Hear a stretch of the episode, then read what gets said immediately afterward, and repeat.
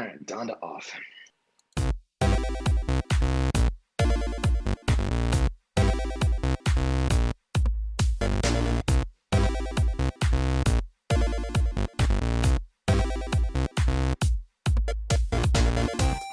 Welcome to Tech Talk Nation, talking about the latest tech, industry news, and hot topics. Follow us on Facebook, Twitter, and Instagram. Visit our website at tech talk nation dot com. Good evening and welcome to Tech Talk Nation. I'm your host, Matt Fitzgerald, and we have a wonderful show for you tonight. We had a great conversation before uh, the show today, going over a lot of fun stuff that we're ready to bring you on this episode of Tech Talk Nation. So without further ado, uh, we are once again joined by all of our wonderful contributors. We have Matt Grislow and Ryan Eastman with us today. As per usual, they are always a pleasure to have on the show. How are you guys? Doing, doing great. Wonderful. I'm ready to go on a small little trip with you uh, this week. Yeah, we are uh, going on a, a fun cool. trip. Uh, so uh, next, let's just put it next Monday. Uh, Ryan may uh, lead the show because we we may we may not be in the. I best don't think you want that show. For sure. Hey, hey, what happens there stays there. There you go. And if that gives you any hint about where we're going, I hope it does. Um, so before we get into the articles. Before we get into the articles, Grislow, you wanted to go over our social media uh, before we get into it? Yes, uh, we are building up our social media. Um, we're, we're, we're thinking of things to do. I have something planned for these guys in the post show to show them um, for what I'm thinking of for, for content. But yes, follow us on social media, Facebook, Instagram, Twitter, Facebook at Tech Talk Nation Show, on Instagram, Tech Talk Nation, and on Twitter at Tech Talk Nations, at Tech Talk Nation with an S. Um, we live stream on YouTube. We also uh, post a show afterwards uh, on Spotify, Apple Podcasts, Stitcher, anywhere you get your uh, podcasts. That being said, um, we are trying to get a more regular schedule and we're trying to get a more regular time. Um, but if that's not the case, that we do post or start the show on the same time every day, make sure to put post notifications on YouTube to make sure you guys get live, up-to-date notifications for when we go live so you get the live show.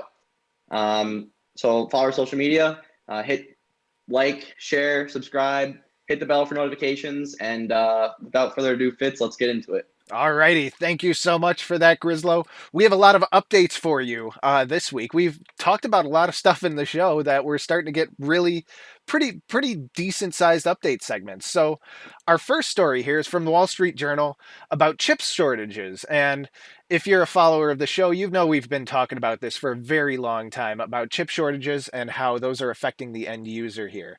Uh, long story short, Uh, H P has raised consumer P C prices by eight percent so far, and Chromebooks have gone up about roughly thirty dollars uh, with different stuff that's been going on with the chip shortage.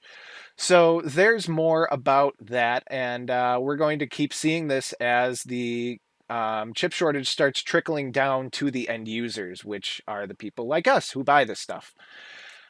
The next one, you'll have to be a fan of the show from a long time ago about to remember about this article, Neuro, which is the fun little robot delivery things that we were talking about. Uh, they're building a test track and factory for its delivery, delivery robots in Las Vegas. This will be very interesting to see. And uh, they're investing forty million dollars into a factory for this and, a, and creating a test track, which is super cool. So uh, I guess there's going to be a bunch of bots roaming around Vegas. Next article we have for you is Microsoft threatening to withhold Windows eleven updates if your C P U is old. Uh, basically, this is a really interesting article, and, and Grislow and I, we were actually kind of talking about this a little bit before um, the, the show here, because I submitted an article a lot earlier in the week kind of being like, hey, Windows is going to let you install Windows eleven on your old P C. And then you submitted this one where you're like, yeah, but uh, yeah, they basically uh, are uh, deciding that, hey, we're not going to uh, give you software updates if you have this older P C, but you can install it if you really, really, really want to. So, well, software updates or security updates. There you yeah, go. Yeah, that's the big one. That's security. The big one. Right. Yeah, it's, it's, there was, uh, basically how they they just want to control and know what you're getting into.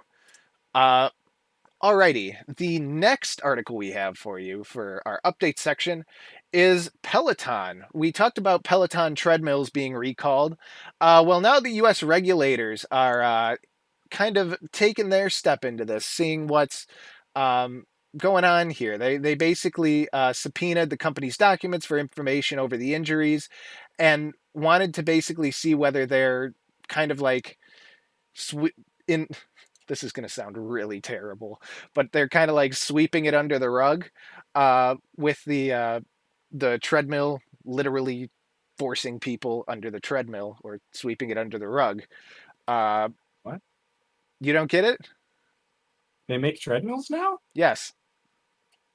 I thought it was just the bike. No, they make treadmills, and their treadmills don't have any safety features on the back. So if a poor kid is playing, they literally get sucked under the rug. Oh no! So oh no! It's te- it's terrifying. Like honestly, it's terrible. Mm-hmm. I shouldn't be laughing. So you um, that's just like something. That's just I don't know. That seems like something you'd see in a cartoon, you know? Sadly, yes. Oh, there's been one child I believe that's died already because of this. Okay, I'll stop laughing now. Alrighty, next article we have is Inside Facebook's Metaverse for Work. Oh, and this, this is this was we talked about this last week and how creepy it is. Like, look, they still don't have bottoms. These people just don't have bottoms. Uh, and basically they were just doing like a, a couple demos of this this software and how, kind of how it works. Um, I think it is just creepy as all get out. And Mark Zuckerberg is uh, l- looking a, a little uh, different here. Uh, I don't know. Put... I think he looks more human. Yeah, I'll agree with Ryan. There you go. He, he seems more normal. Yeah, there you go. Uh, well, what's what is it? There's, I think it's from like Epic Rap Battles of History or something. There's a line that's like, "Who put the elf with no friends in charge of human connection?" And that's what this just reminds me of. It's like, yeah, this is what happens when Mark Zuckerberg's like king of you making connections and how you interact with other people. This is what right. comes about from that. Oh boy, what a future we have to look forward to. Alrighty, well, the uh, first main article we have for you that we want to talk about also has to do with our favorite lizard-like tech C E O, uh, with Facebook. Uh, they are creating these weird-looking Project Area um, A R glasses that shows kind of what it's like to be around them and like all this stuff. But this is such a weird article because of the fact that all the information that we get here is from some F C C filing with their uh, like a uh, manual, but the thing is, this is never designed for consumers, and basically it's for them to kind of aggregate data at the office, I guess. I was so confused when I was reading this. Like, what are they trying to go for here? Yeah, right. A R in gen- yeah, sure. A R in general has like, it's a weird thing. Like, it's a really cool concept, but like practical uses are generally pretty wildly limited. Because I don't know if you've ever tried to like function in A R or draw in A R and all that. That's it's trippy. Not. It's not a good time. Like the best uses of it, or at least that I've seen, is like at the place where I worked, we were trying to get it so that you could train people on like how to C N C metal by using, you know, A R headsets. And that's a really cool use for it. I don't know what they're doing at a Facebook office with it. Cause like, that's, that's what it was. It was so weird. I mean, it said like, if it's just for like beta testing it in their own office, that makes sense to me. It was so hazy, though. It says, Facebook says yeah. on the Project Area site that the glasses aren't a commercial product. They're not acting as a prototype or something that the general public will buy. It's reiterated by the manual's many statements that the headset is an engineering product and only for use by people working for Facebook. The headset is worn by research on, researchers on its campus and in public, though it says any data collected is anonymized and the headset has a privacy mode, which is so weird. weird. It's one of these things where it, it just doesn't say what the, what they're using this for. Like, what application does this technology have? We've, we've covered this a while ago, and I, I really can't remember what the purpose of this is. Um, but if I'm to speculate, um, without thinking too hard back to when we first covered this article, um, I'm going to kind of make the same argument that I did with Google uh, a week or two or three ago, whatever. Um, this could be another instance of a software company delving more into hardware. And what better way to work with hardware and actually see it in the real world, you know, manipulate it, you know, just try and get a better feel for, for it.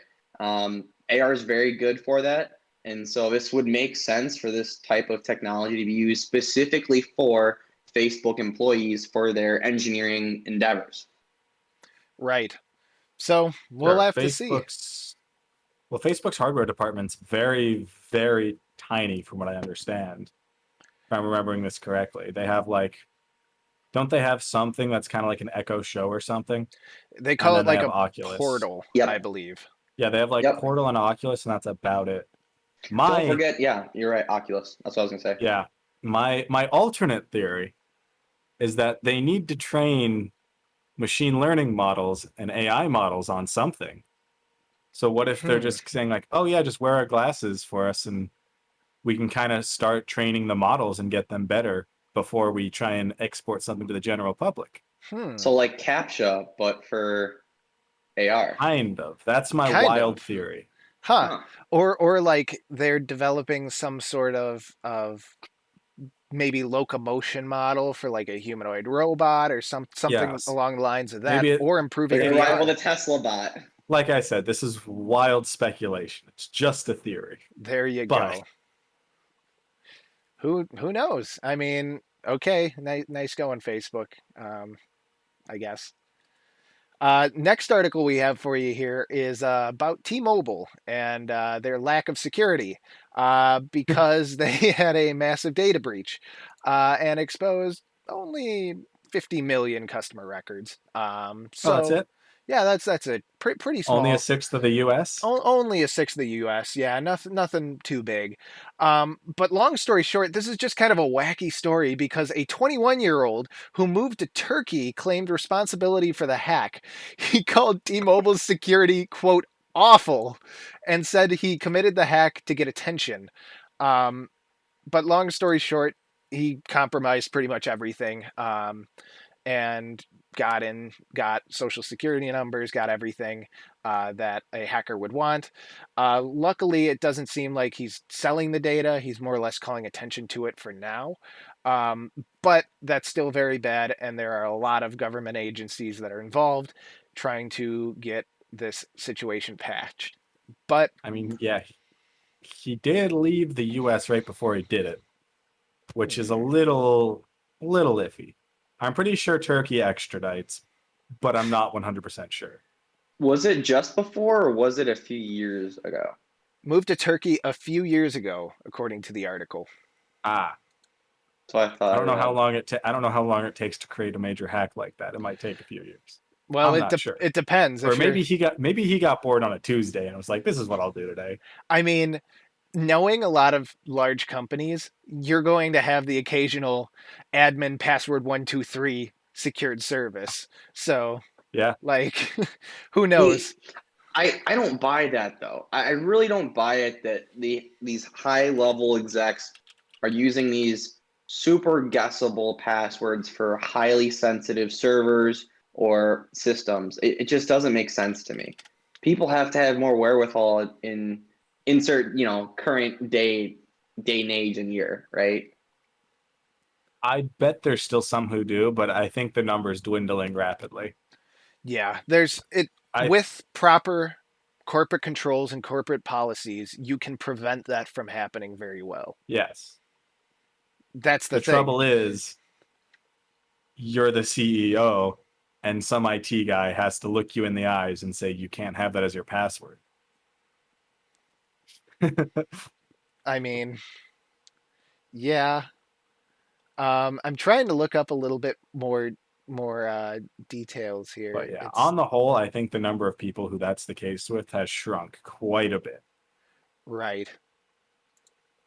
I and yeah. I... Go for it. Not nothing. I'm I'm trying to figure out what the like what the attack vector was here, how he got in, but I'm not sure. I mean, he might be withholding it just so that other people don't exploit it. Hmm. Withholding how he did it from uh, everyone except right. regulators in the company. That'd be that's the usual like good person thing. Mm-hmm. Well, a but, good person typically doesn't hack a company. Oh yeah, they do. fifty million people's worth of information. Oh, absolutely. It's called white hat hacking. Yep. Good people. Yes, and they are hired. Uh, they are generally hired by companies to do ethically this. Ethically neutral. Right, but they they find they might find um, bugs or backdoors, but sure. they don't act on them. Yes, they do. Gen- generally, best practice is you find the exploit, you notify the company, and if they don't fix it in some kind of timely manner, then you usually release the method. That I think that's generally like. The usual standard. There's, there's a couple different ways that I don't know do if it. He's done anything like that. I don't know what the case with all this is. It it depends on your been, level of morality. He might have just been some dipshit twenty-one year old who's like, yeah, I'm gonna do this. It's Tuesday. I don't think any regular person would do this, even if they came out and said, yeah, I'm not gonna be releasing any information. Hacking the company alone is already gonna be causing him and the company a major headache. Oh yeah. But at the same yeah, time, definitely. I don't think uh, I don't think a regular person is capable of just hacking an entire phone company. Arguably one of the largest phone companies in yes. the U S at that. So, so I don't know. I mean, listen, uh, none of us have mind reading abilities. I don't know if he's going to do something nefarious with this or not. My guess would be that he would, just I mean, based off you have fifty million people's social security numbers. I mean, I guess the only other example I can give as a recent example that, you know, the listeners would understand and, and can connect with here is uh, the the big uh, crypto steal um, that was, you know, taking a ton of crypto. I think it was a ton of the meme coins and then giving it mostly or all back just to show or just try to try to, to you know, prove a point. Sure. Um, and I, I suppose this could be the same thing, but also that guy's a major idiot. I don't know why you would do that either. He got a it's job with a five hundred thousand dollars signing Listen, bonus. I, I think I touched on this last time, maybe, or one of the last two episodes, man. There's some ha- hackers are interesting people. Yes. There's a lot of them who just enjoy a little bit of chaos. Yes. Speaking. Yeah, that's true. People in this world like to, uh, like to cause chaos. My least favorite of those ca- agents of chaos are the people that drive uh, solid black or solid white uh, Ford Explorers. Those people should not be allowed on the roads. I hate you all. Please stop driving those cars. You make me nervous. There you go. There you go. Um, well, anyway, speaking of nefarious things and hacks, uh, there was another very, very big vulnerability that was discovered this week in Microsoft Azure. Um, for those of you don't, who don't know, Microsoft Azure is basically Microsoft's competitor to Amazon Web Services, a big cloud that does all your computing on Microsoft servers instead of your own. Um, they actually found this really large uh, vulnerability within the Cosmos D B system. And Ryan, you would appreciate this. Uh, Interesting. They exposed their private keys. That's why. So, uh, yeah. Brilliant. So basically what Cosmos D B does is it lets you uh, use what are called Jupyter notebooks, uh, which lets you create uh, machine learning algorithms and all sorts of... Um, yep.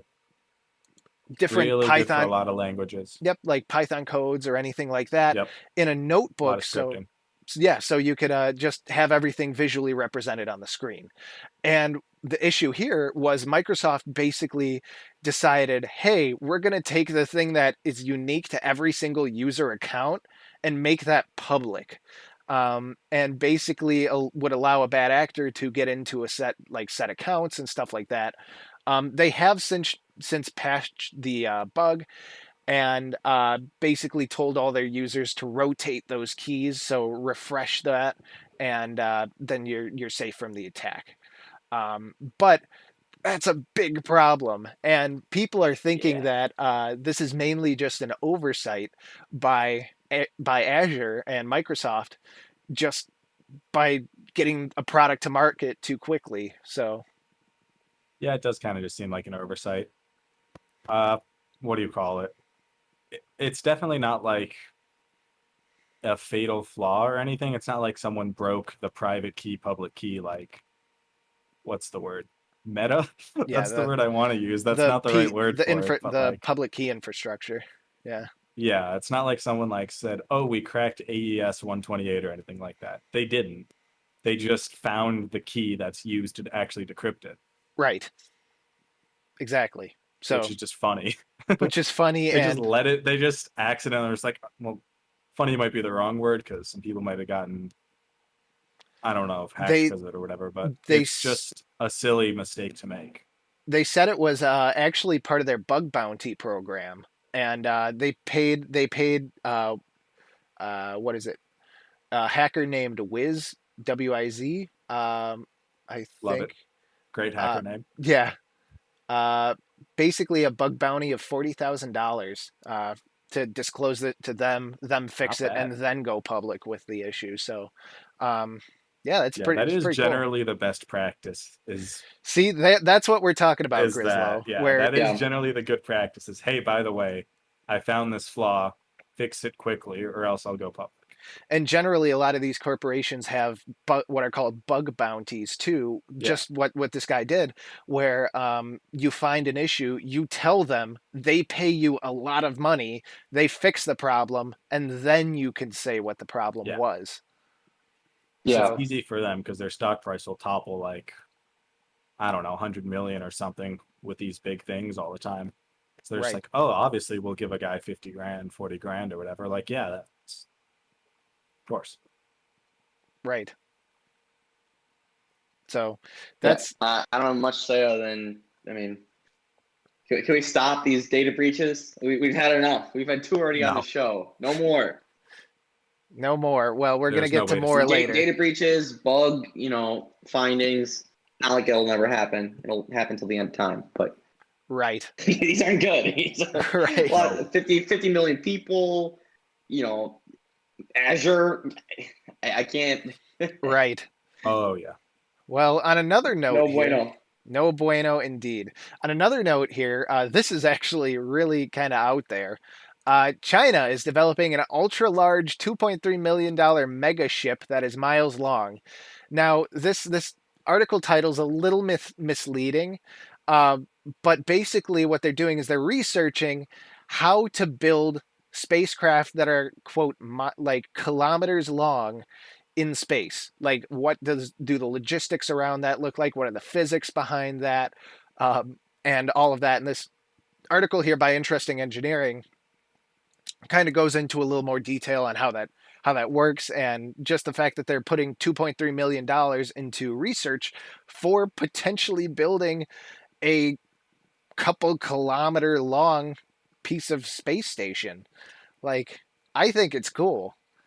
Oh, go to the moon first before you build space stations in space. Boiler up. Go to the U S A. But it's, I mean, it's a very interesting concept when you get into like these big things like space travel and all that. It's, I don't see how you can do that short of flying out basically to the asteroid belt and building it on an asteroid, because the logistics of getting that much material from the ground to space is stupid impossible. Right, and we we talked about that last episode with the uh, the three D printer that they're designing to use basically for for Mars, I believe. Um, yeah. And yeah, and how it's basically like pulling Mars sediment and uh, just kind of like printing with that, because it would be a pain in the behind to get all this stuff up there, let alone build something that is kilometers yeah, no, wide. Practically impossible. That's why, you know, to go to Mars, you'd want to use what's on Mars already.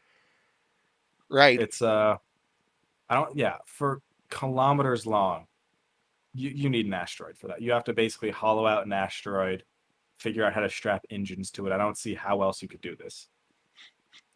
I could, I just imagine like strapping an engine to a to an asteroid, some sort of like like uh redneck engineering thing. Yeah, that's that's gonna hold. Oh, put, put a little duct tape on it, it'll hold, Bobby. Right. I guess my biggest question is why why build a mile or several kilometer long space station? Um, what's the utility? What's the purpose?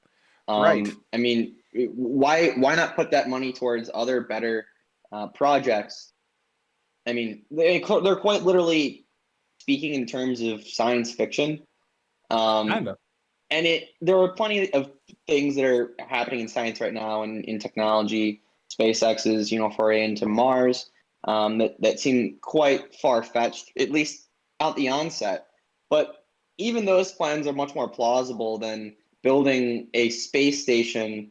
Um, it, it just doesn't make sense to me, especially, like I said, oh, yeah. in a joking matter. But like I said, it, like focus on the small steps and then get to that point. Um, like, you know, build up to it.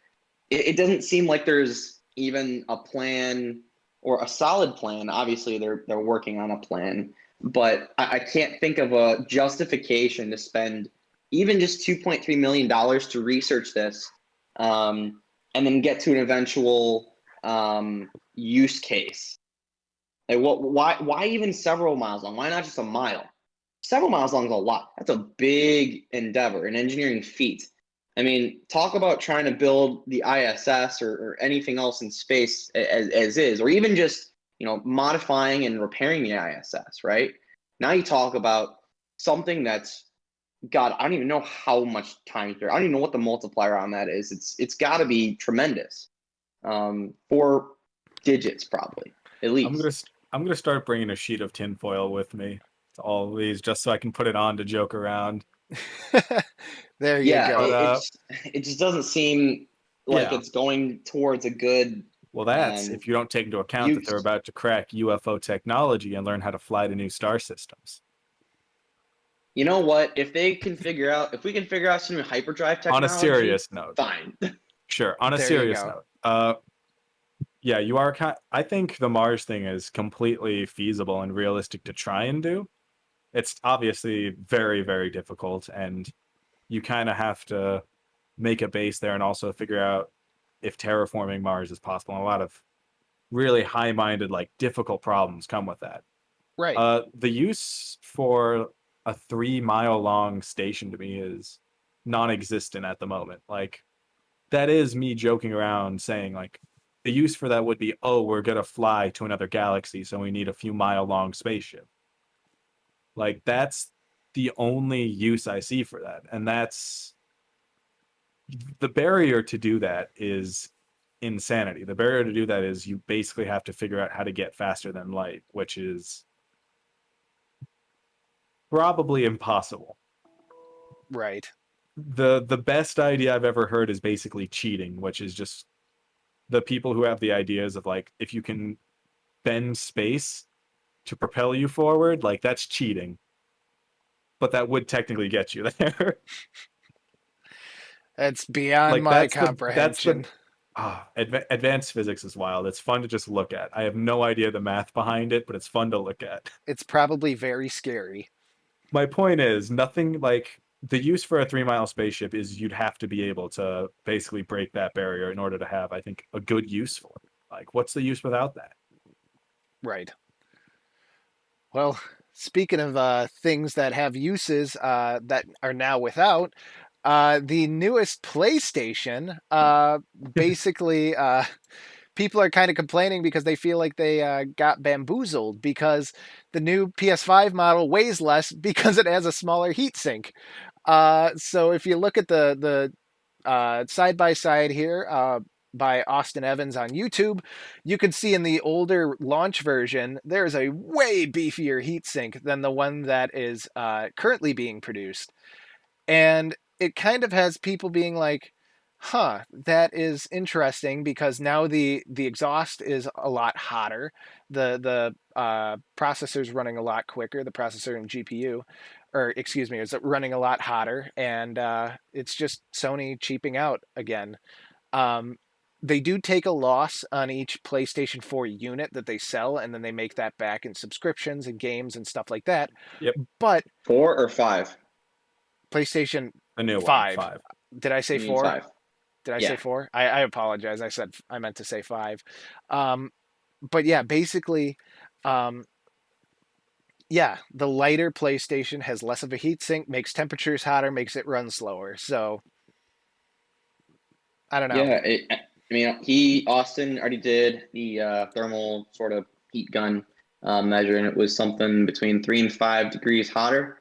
Um, I don't really game. I, I don't know how much three or five degrees makes overall of a difference, but I do know that he doesn't make things run as efficiently as it could. Um, yeah. I don't really understand why they chose, they being Sony, chose to put a smaller heatsink in there. What do you they mean also made some other. Uh, they also made some other um, different uh, modifications. I saw they put in some hand screws, um, some different sort of like hand screws as opposed to like machine screws, uh, as well as changing the base. Um, I don't know if it's more like for the better use case, or they think that ultimately most gamers aren't going to be running their consoles that wild, so it doesn't need that beefy heat sink. I think it's interesting that they would cheapen out on something that would be so important to them as a component in that in that product. Um, it, it is an interesting move to me that they would make this worse without having a proper justification, truly, other than money. Right. It might be the case uh, that they just looked at their failure rate and said there's not a significant difference, so we're gonna basically put the worst heatsink on it. I um, can see that too. I gotta imagine that someone there had, I mean, maybe this isn't the case, I don't know. I don't know how Sony runs, but basically you need to keep your C P U and G P U, I think. I wanna say you shouldn't hit above eighty-five, if I'm remembering correctly. It depends on electrical components. There's opponents, there's components where you don't want to go above sixty degrees Celsius. There's ones that are rated for more like eighty-five. There's some one hundred degrees Celsius ones. Those are rare though. Uh, I have to, I want, well, have to is the wrong word. I want to believe that someone looked at that and said, we're not hitting the top thing. We're going to lose a little performance, but it's going to be okay. Uh, yeah. I mean, the reason they did it's obviously going to be money.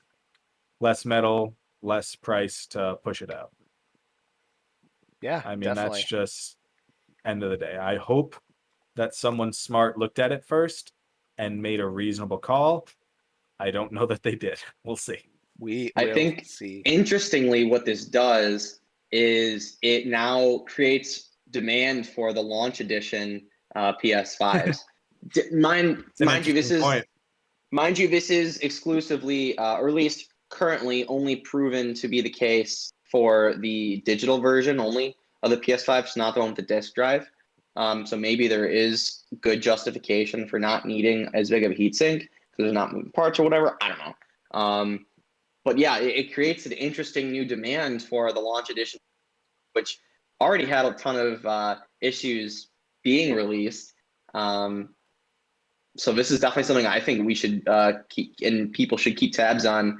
Um, if you're looking for like a specific P S five, uh, you got to check the heatsink. It's kind of like uh, a few years ago when Apple started putting in, I think it was different like chipsets in their in their iPhones, and uh, it was found that oh, one of yeah. them was running, uh, I think it was Qualcomm and T S M C chips. Um, I don't know what specific chip it was, but it was oh, it was their, I think it was their A five or their A whatever chip, and. Um, One of them was sucking up more battery life than the other. And so if you had one of the chips over the other, I think it actually may have been my iPhone eight. Um, yeah, it was probably one of the, uh, what do you call it, chips? Ancillary.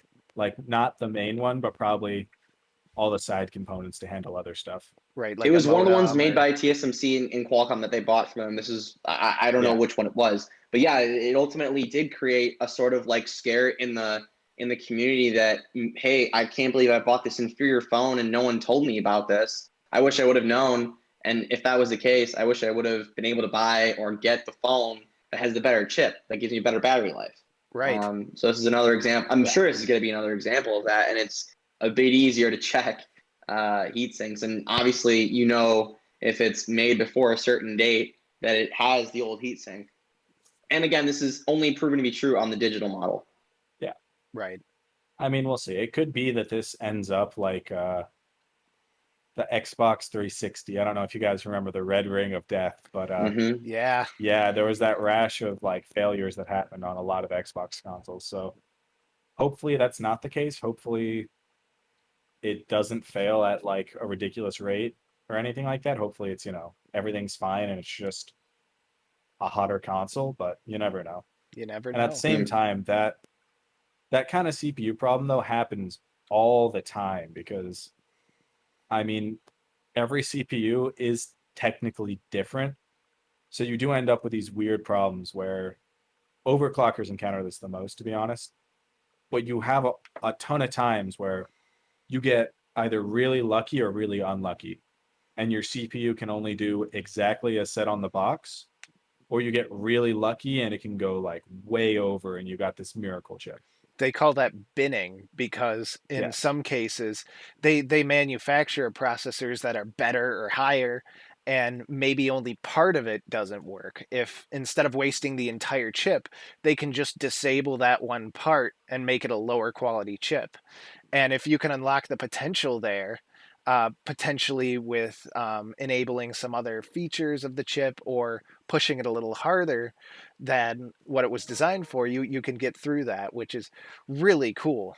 So yeah. we will definitely have to uh, see what goes on in this situation. Hopefully uh, they didn't make a bad move here, and we will see. Alrighty. Next article we have for you is Astel and Kern's latest A and Ultima S P two thousand T portable digital audio player packs a next-gen triple amp system. Now, this is a very, very complex article here. It was really interesting to read, but basically they have a triple amp system that has characteristics of a normal op amp, a tube amp, and a hybrid amp that basically allow you to kind of switch between what what sound quality you want to have. And Ryan, I know you are going to enjoy this uh, one yeah. thoroughly. I want to hear your take. Uh, I'm curious about some of the other details about it still. Uh, I don't... I run into... I Listen, my, my brother was an audio engineer. I kind of got hooked on that train a while ago. There's a lot of like very niche things that you have to look at for all this stuff. Mm-hmm. But I love the idea. You love the like, idea. That's, yeah, it's the sad thing about phones is like, if you have big headphones, you don't really have like a way to take them with you anywhere or like put them on the go or anything, because like truly big, high power, like the best quality headphones you can't run from a phone properly. And that has to do with like electrical characteristics and like ohms and all that. I don't know if I want to get into the nitty-gritty of how that works. Right. And everything, but it's, I mean, it's really cool. I want to know it, what the uh, resistance is on the actual thing, uh, just because I'm curious, but I don't know if they would have actually put that. Has a two hundred fifty-six gigabyte onboard memory card. Uh, yeah, they wouldn't have put the resist. It's a really niche spec. Yeah. Uh, Gen- the point I'm making there, though, is if you match your headphones resistance to your amps resistance, you get way better audio, you get way louder audio, and it's just perfect. Uh, mm. I still love this, though. I still love that they're trying to replicate uh, the sound of a tube amp, which, in my opinion, is the absolute best sound there is.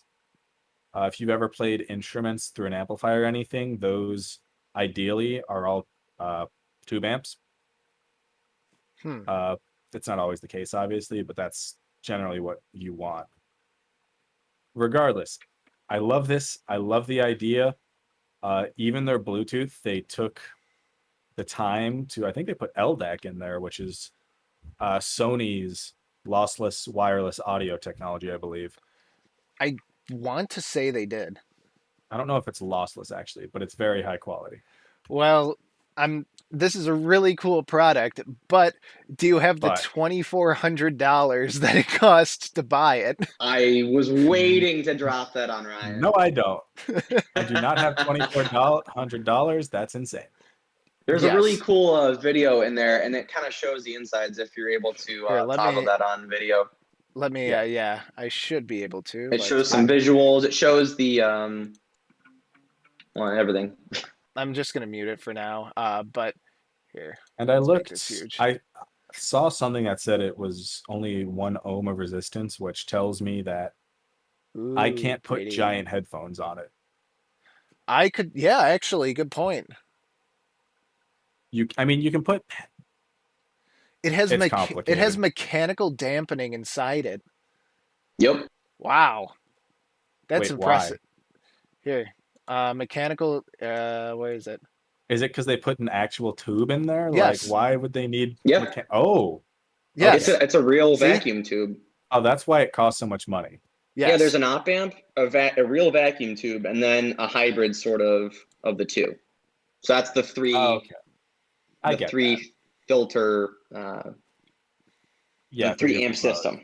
That yeah. actually makes a lot of sense to me. Mm-hmm. Uh, it's, right. I don't know if they still make vacuum tubes almost at all. No, there are these like, tiny things. They they talk about the the specs in there in the article. Yeah, there there are a lot. Uh, I'll sum it up. I like this a lot. I don't know, like a normal headphone like these, I think is like fifty ohms or something like that, which is still a lot bigger than obviously like the generic pair that you'd get from Apple or whatever. But uh, like really expensive pairs are usually like two hundred fifty ohms and stuff. And I don't think that's going to match those. Okay. So I think, I don't think I honestly, I could be wrong. I keep looking for the specs that would tell me that. I can't find it. Um, I will say, these are going to be able to, for example, like drive the headphones I have right now very well. And I love the idea. I don't have twenty-four hundred dollars. There you go. Well, you know what's better than twenty-four hundred dollars? Getting a free fix twenty-five. for twenty-five. There you go. Please comment if you got that joke. Um, but anyway, something that, that is nice and free, uh, free is good. So Apple announced free repairs for some iPhone twelve models with receiver issues. Long story short, they say a very small percentage of devices have issues with the um, uh, actual speaker that's receiving phone calls. And it's really interesting because they said they'll fix it for free, no problem. But if you have any other issue with your phone, you're going to have to fix that before you come to them. So if your screen is cracked or any other problem, you're going to have to fix that first. Well, that's a little misleading here, though. It's any issue that would impede them from otherwise fixing it. Yeah, that I think that's fair. Um, they're not going to just replace your screen for free if it's cracked. But keep in mind, this is a phone that's not even a year old. Um, I would hope people, or most of the people that have this issue, don't already have cracked screens or any other odd, you know, bad things that are happening with their phones. Um, but I don't think that's an out of pocket or, or an absurd request. I mean, at least for me, I it's one of those things where we, we bring up like right to repair and stuff like that in the past. Um, yeah. I don't think that the manufacturer, if the manufacturer screwed something up, they should fix that regardless of what condition it's in. But that's that's just me. I mean, granted, I wouldn't want to show up with a thing in like forty, like a bin of parts. But if it's it's one of those things where there's a cosmetic defect, or maybe I jailbroke my phone or something like that, they should still fix that issue, because it is in in the long term their hardware fault that caused the issue. Sure, but I mean, if there's something that's impeding them in, in the beginning, I mean, that's not something that they're going to cover. Yeah, to that end, point. I will say this. Ten years ago, when the iPhone four was unveiled, um, they had this huge antenna gate problem, and Steve Jobs basically chalked it up to, you're holding it wrong. There's no problem with it. And then they fixed it in the following year's phone. Yeah. We've talked about this in the last episode, maybe two, Um, but Apple's listening to their users. They're understanding that sometimes their their products have problems, and they're being proactive and getting out in front of it and saying, hey, we understand this is a problem. This is, you know, on us. We'll fix it for you. No, no questions asked. For yeah, sure. It's uh, yeah, the thing with that, that was their first uh, foray into a full aluminum design. So they didn't yet know how to properly place their antennas and how big antennas they need to get outside the phone. It was a funny situation. Uh, what concerns me more is what a small percentage means. Right. Yeah. That's... What percentage is that is what I want to know. Is it less than a percent or is it like three percent? They only... Because all I found numbers, they've sold over a hundred million phones. So it well, says, hold on. Phones are iPhone twelves. iPhone twelve. And this only does include iPhone twelve sales cross one hundred million mark within seven months of launch. It only affects the iPhone twelve and the iPhone twelve Pro, Pro. Not the Pro Max or the Mini. And That's it also says manuf- question. manufactured sure. between October twenty twenty and April twenty twenty-one. So... That's a six-month window. I mean, sure. That's a good chunk of time. So, but right, again, I, it's two of the four phones. Listen, I am willing to drop this down to fifty million for you when I'm doing this math. There you go. Let's call it one percent. And we have five hundred thousand phones that you can't properly sure. hear out of. Sure. True. I mean, yeah, that's a mistake. And that's... And, yeah, and, and, and it's mean, an annoying Even issue. Still, they're, they're getting in front of it. And not, yeah, not to be not to be too mean, because these mistakes do happen. Yeah, it's nobody's hard perfect. To take like your failure rate in a test setting, and it's hard to take that and properly extrapolate it out to yes. one hundred million. one hundred million. It's a yeah. difficult, difficult problem to solve for. Right. I, I'm not judging them too harshly on this. I know how impossible that is. It's, but it did happen, and it's not a good thing. No, and they are right. trying to fix it, which is a good thing. Right. I agree so, with you. Yeah. And another yeah. bad another bad thing that happened uh, with with Apple, uh, new iPhone message flaw enables zero-click hack. Uh, we talked about the Pegasus malware a while ago on the show here. Well, it's back now. Um, basically saying that a new version of Pegasus has been discovered, which bypasses more security patches that have been uh, created by Apple. Um, and basically... The big issue with these these type of a hack is what's called zero click. So just by receiving a, a tainted message or something, the user doesn't even have to get involved with actually executing the malware. They just have to get it, which is concerning. And hopefully sure. this is going to be something that Apple is going to pitch uh, very, very, or sorry, fix very, very quickly. Yeah, so. Zero clicks are always the scariest because, like, so you can't really mitigate if someone's going to click on malware or do something stupid like that. There's only so much you can do as the company. But those zero clicks, those are on your shoulder, and those are the scariest ones. Right.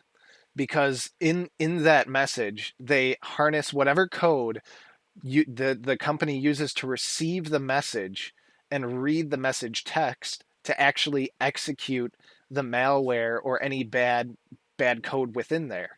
And that's why you had that, uh, I, I forget which, which phone it was with, but a long time ago, if you sent that certain text message, uh, your phone would reboot. Very similar. Was, yeah. yeah. Was that twenty seventeen? I, it has to have been. That feels like twenty seventeen know. to me. I thought I was in high school when that when that happened. Yeah, that that had uh Did it not happen twenty fifteen. Again, that was twenty fifteen. Yeah. Huh, cuz I distinctly remember being at dinner with I think it was uh you, Fitz, and you t- messing with someone by sending it to them. Oh, yeah, I remember that because they yeah, had they hadn't so patched their phone. Get fixed then or something. No, they they didn't patch their phone and I I, I remember ah. we were I it may have been I it may have been somebody that both of us know, um, and uh, he he didn't patch his phone, and I remember giving him crap about it and telling him that this was a problem, and then I'm like, and he was like, no, it's not, it's fine, and then I did this, and he's like, oh, yeah. It was, that was funny. But yeah, those zero click malwares, that, that is the problem there. So, yeah, no, it's definitely problematic. I remember when that, uh, that iMessage, one of the first iMessage hacks came out, where if you, you send the right thing, you can reboot their phone. I remember at the time, it wasn't just rebooting phones. Some people, it was bricking phones. Oh, um, yeah. Yeah, that's a lot yeah. worse. Yeah. So rebooting I, is I, annoying, and you can ruin someone that way, but it's not like, oh, I bricked your phone, haha. Yeah, uh, yeah. For the my meme. Uncle sent me the message that rebooted my phone. I don't know what I was doing. I was really mad at the time, but I was also like fifteen years old or whatever, sixteen years old. There you go. Um, Yeah, hindsight, it's probably a little funnier. yeah, yeah, it's definitely, I mean, I'd still be annoyed now if someone did it to me, not to mention I have a job that requires me to have my phone on me. But, um, and I'm planning a trip right now with three other guys um, that we're going on in two days. But yeah, it it's, it's inconvenient. And it's also a big problem. It's a big security problem. Um, and the, the bigger concern is that, um, when asked if the latest patch, the latest software update does cover this new version of Pegasus, Apple did not comment, which leads me to believe that it is vulnerable still. And what's I'm curious about, because we are at the end of the month here in August, um, I'm curious whether or not they are going to send out another uh, iOS fourteen dot dot patch. Um, given how close we are, probably about two weeks or so out from the unveiling of the next uh, iPhone, along with that following Friday, or I believe the Friday after that announcement, or a few days after, the release of the next major software, iOS fifteen. Um, now, whether they'll bake that sort of fix into fifteen or they'll throw out a new fix is Um, a question that we'll, we'll find the answer to shortly, I'm sure. Um, but it's one that I do, I am interested in. Definitely. I have to imagine they'll issue like a hot fix for fourteen. They they have to. Maybe not like a like point zero zero something, but maybe it's just like labeled hot fix, like emergency security repair or something like that. Right. Right. You know what? It is also really inconvenient. Um, getting hit by a bus. What? Really. And that is inconvenient. Uh, huh? Toyota actually wound up halting all of its self-driving e-pallet vehicles at the Olympic uh, Paralympic Games because of an accident. Unfortunately, with um, somebody in the Paralympics, uh, and the bus didn't realize that they were there. And uh, uh, basically, I believe it. Nobody was injured, from what I what I. Uh, uh, yeah, it said. The the Paralympic, the athlete who remained conscious was taken to the Athlete Village Medical Center for treatment and was able to walk back to their residence. But it's still not fun. Um, and this basically caused Toyota to decide to halt the self-driving part of the vehicles at the Olympics. And it's it's it's interesting, because that brings up a very interesting point about the ethics of self-driving cars and how they're programmed, about people who don't understand what the dangers of a moving car, or cannot perceive that a car is coming. Um, and that, that really brings up a big, a big uh, dilemma when creating self-driving A I. Yeah, I'm kind of surprised that they were including these vehicles at the uh, Paralympics, given this. Um, I'm sure they weren't intending it. Um, and funny enough, there was a manual operator at the wheel when it did happen. Um, but that it is concerning that they didn't they didn't think too much about the potential for an accident. And given all the stuff that we're seeing with autopilot crashing into emergency responders and um, failing to recognize just plain and simple things on the road, um, and causing accidents because of it. Even at at at uh, at uh, slow speeds, if you have a, any person who cannot perceive the danger, you, I mean, there's there's very little chance of avoiding it, and that, that's right. A very dangerous situation. And so, I don't think this is a great opportunity um, to test this sort of technology. maybe during the regular Olympics, and even still, I mean, with with a prototype essentially. I, again, I I have a bit of concern, um, especially when you're dealing with world-class athletes who, if they suffer an injury, they could be out. Um, this athlete actually that did get uh, hit was supposed to um, compete the following day. Wow. So, it I, I don't really like this whole push for um, new technology that hasn't fully been fleshed out. Um, that could put people at risk, especially right. people that are supposed to be competing, right? And yeah, and people who are inherently more vulnerable, uh, which is which is an even bigger issue. Um, with that, yeah, sure. the I, I I don't know. I mean, yeah. I mean, I've never liked self-driving cars completely. Uh, it makes me nervous to have a self-driving car. Honestly, it makes me nervous that my car has a computer in it that'll shut off if someone hacks it. That makes me nervous too. But uh, you, you're the type of person who has a printer from two thousand six and then a loaded firearm next to it. Why? In case the printer starts acting up and I need to threaten it? No, in case your Tesla bot goes insane. Oh, yeah. That Listen, I, I said that last week, man. All right. Robots, spaceships, cars, flamethrowers, like... He's building an army. I know it. There you Joking go. Joking aside, though, uh, yeah, I think it really does bring into light, too, uh, kind of, I guess, liability for this, right? If you're going to be a company and put this out, I have to imagine pretty soon there's going to be some pretty intense liability laws on self-driving cars. And, I mean, I... I, it wouldn't surprise me to have regulators make it like very easy to sue someone for getting hit by a self-driving car. Yeah, not even just the person themselves, even the company, the provider, the A I, and any of that stuff. I, I could definitely see that being a, yeah. a big push in the future. And Ooh, yeah, Fitz. to tra- oh, sorry, continue. I'll I'll I'll bookmark that. We'll come back to that. Okay, and to sure. continue on that, uh, that is. kind of what happened uh, this last week, where an autopilot, uh, Tesla and autopilot slammed into a Florida state police car here. Uh, kind of the same thing that we've been talking about, where autopilot is basically being abused. Tesla drivers are just basically doing anything else uh, while they're in these cars, and they're just being dumb computers. They're rocks we tricked into think that now can drive two-ton death machines. Like, yeah, it's well, well, the the reason why this article is not startling but important um, is because the problem they're having with autopilot specifically is that it keeps crashing into first responders' vehicles for whatever reason. Um, that's a big problem. I mean, take out the fact that it's a car. A vehicle on the road, an obstacle that should not be hit. The, like that's that's that's bad already. Now you add on to that that it's a first responder either helping someone or trying to prevent something from happening, and now you're causing more of a problem and adding to the danger. Um, I didn't think you were moving on an article, so I'm gonna bring that bookmark right back now.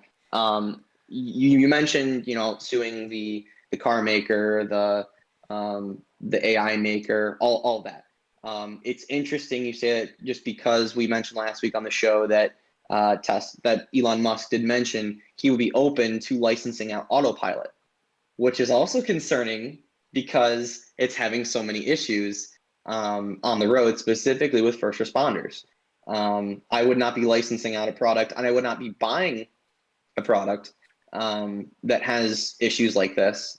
And uh, if this is a model, um, like a services model, I suppose, um, kind of like how Apple's doing the whole services thing that, that Tesla wants to do um, with their software, they really need to think about it and, and really refine it, because not only is this hurting their own fleet um, and not training it well, um, as well as adding headaches, headaches for themselves as a company and having to deal with these, these tragic um, incidents, but it's also potentially affecting their future business model and and future revenue streams. Right. Yeah, yeah very, the very last good little point. thing, too, is uh, how quiet electric cars are.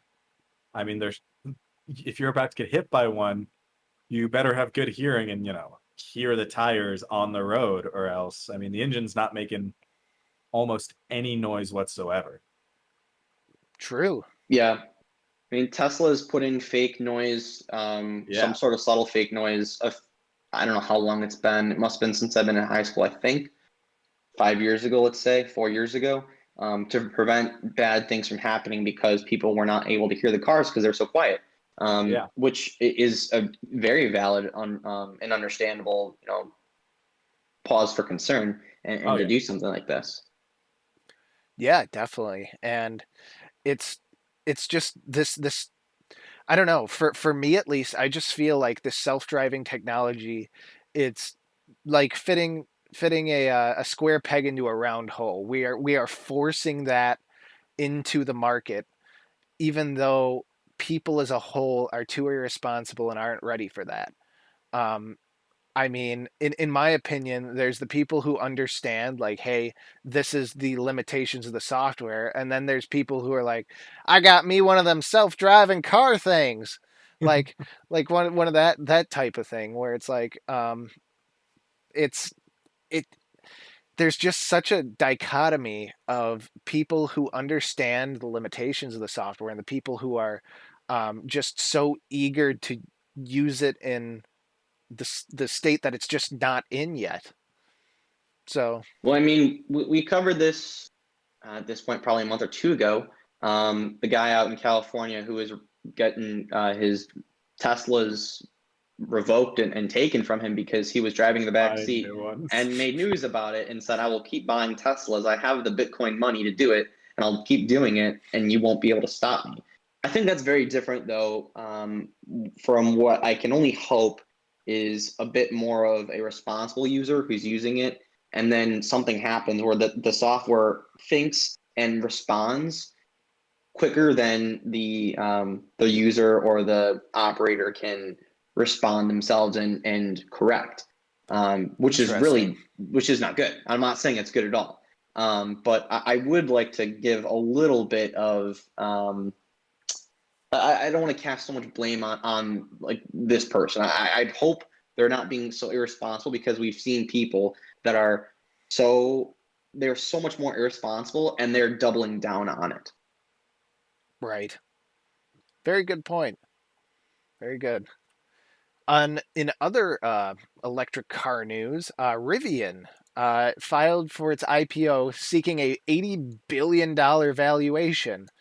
Uh, there's a catch here. Uh, they haven't delivered a uh, single car. So uh, I don't know what makes them worth eighty billion dollars, personally. The idea. They've delayed their cars quite a few times. They've also kept on unveiling new models, um, which is almost like Tesla, except Tesla has delivered cars and they're public. Um, I think this is a more extreme version of that, um, having logistical issues and, and having to push back release dates. Fine, fine, fine. But um, I, I don't think there's a good reason to go public if you really can't trade this stock based off of really any concrete results, any any sort of, you know, data with with you know uh sales, demand, yeah sales or anything anything Re yeah the, the the reason why I understand it's being pushed so heavily though is because this company is backed by um Amazon, I believe, Ford, uh, companies like Amazon, Ford, um uh, Schwab. It, it doesn't surprise me in that regard that it, these companies are so confident in, in this this product, this this company, that they're willing to go public already with it. Um, and I guess it really only helps them. I really can only imagine the one of the main reasons of them wanting to go public is because they want more money and they believe that there's enough hype around it, around Rivian already, such that it will it'll catapult its its launch of their first uh, round of vehicles successfully, and then help them in the future. They also believe they're a very good competitor, or will be a very good competitor to Tesla. The problem is Tesla has cars on the road. Granted, they're crashing. Some of them are crashing, but they have cars on the road. Rivian has not sold, has not produced a single vehicle, has not delivered right. a single vehicle. They in, in this article, it's it's really interesting from Bloomberg here. They're talking about like their grand plans and all this stuff, and I'm like, okay, I'll I'll believe it when I see it. Like same same situation. Oh, there it is. Actions speak louder than words. Mm-hmm. It reminds me vaguely of uh, I don't know if you guys remember Theranos. Yep. Yes. And yeah, yeah. The scandal surrounding. If anyone that. doesn't, yeah, if anyone doesn't, it was this uh, blood testing startup where the C E O was like going out on stage pretending she was like Steve Jobs or something and like doing all this crazy stuff, and a bunch of money got put behind them, and then all the money disappeared and the company folded. None of their stuff actually worked. None of it was ever put into practice, and it folded. I'm not saying Rivian doesn't have working cars. I'm not saying their cars aren't going to be great. I'm saying I I'm, sh- show me the sales numbers first. That's what I'm saying. Right. And then put out your I P O and I will put money at it. But right. I want to see those numbers first. I've seen I've seen one too many uh, scams like that. Well, and I'm not right. saying they are a scam. They're pro- there's a better than likely chance they're a completely legitimate business. I'll be honest, I don't know that much about them. Rivian, yeah. But I do I do want to see sales numbers. I just think I mean, their cars look kind of weird, in my opinion. Yeah. Yeah, because the I mean, Cybertruck looks so normal. I, I mean, okay, it, come it on. You think you a... think that looks you think that looks like somebody with a car designing degree designed it? It looks like something I drew when I was three. It reminds me of a Range Rover. Hmm. Yeah, it actually kind of does. I could see it. I could see it. Like yeah. an electric Range Rover. Yeah, I can yeah. see that. I, I, yeah. I can see it. Yeah. I mean, they have, um, there's no grill though. That, that's the big thing. Like, have a grill. Well, at least fits. some I mean, sort of a fake grill. grill. Doesn't need a grill. Yeah, functionally but, doesn't serve a purpose. So why have one? It, there's just then, gone, what's your Tesla's focal? Gotten rid of them. Ford's. But at least they, they have a focal point at the front of the car. They have they have a a center point. This is just literally like a like a bar. Even even the I mean, uh, the the Cybertruck has an entire light bar. That that's kind of like the focal point of the front of the car.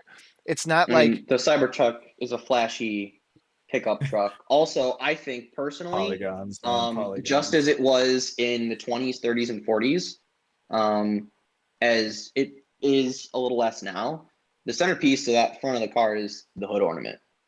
Okay. It's it's the brand. It's showing exactly what it is. It used to be big, you know, uh, ornate designs. You know, Love I mean, I guess ornament. Jaguar still is Jaguar. Bentley's has the has the B, um, the Spirit of Ecstasy on the Rolls the, Royce. The uh, Rolls Royce. These are all expensive examples. I think there's a handful of Mercedes that still have it. Yes, they do still have the the tri uh, star tri tip star. Ah, dude, I miss hood um, ornaments. I do too. My point being, I think there's already a focal point, and I think that honestly, some of these more subtle designs uh, that we're seeing in electric cars not only kind of match where we are.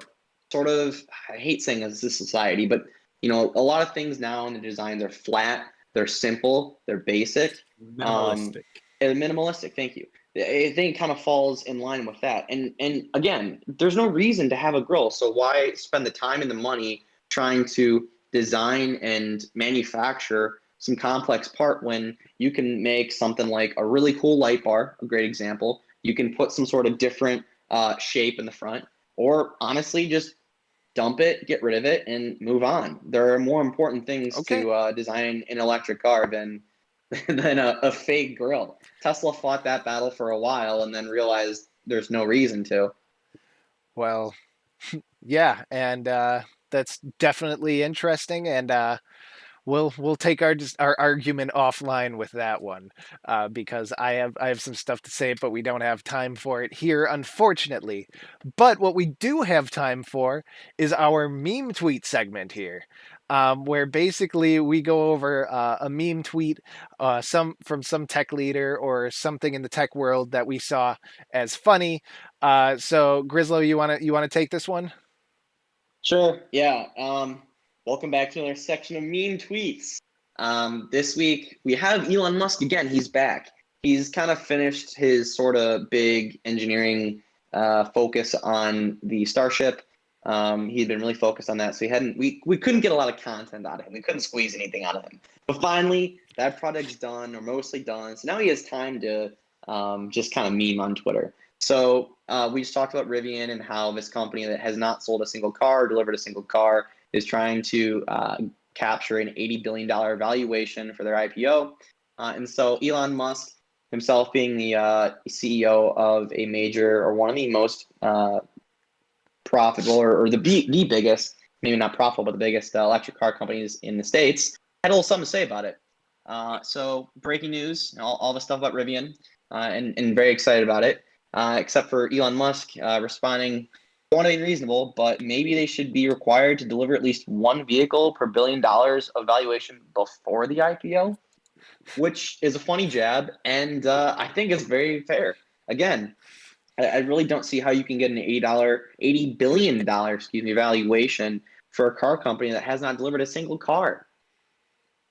Yeah, right. Yeah. I, I think, I don't know. I'm curious. I don't know what Tesla's was when they went to I P O. I don't know if they had delivered cars first or not. I don't remember what the deal with that was. That's years ago, and I do not have a uh, didactic memory on it like that. two hundred twenty-six million dollars. Okay, that's substantially less. Yeah, that was twenty ten. So they had they okay. So accounting for inflation, the, uh, they they delivered at least the first uh, model uh, supercar. I forget what they called it. The, the, the uh, Roadster. They, it looks like the Lotus Roadster. Let's just say they had delivered none, just for the sake of argument. That's a lot less than eighty billion. Right. Yeah, they had uh, what is it? Their their valuation.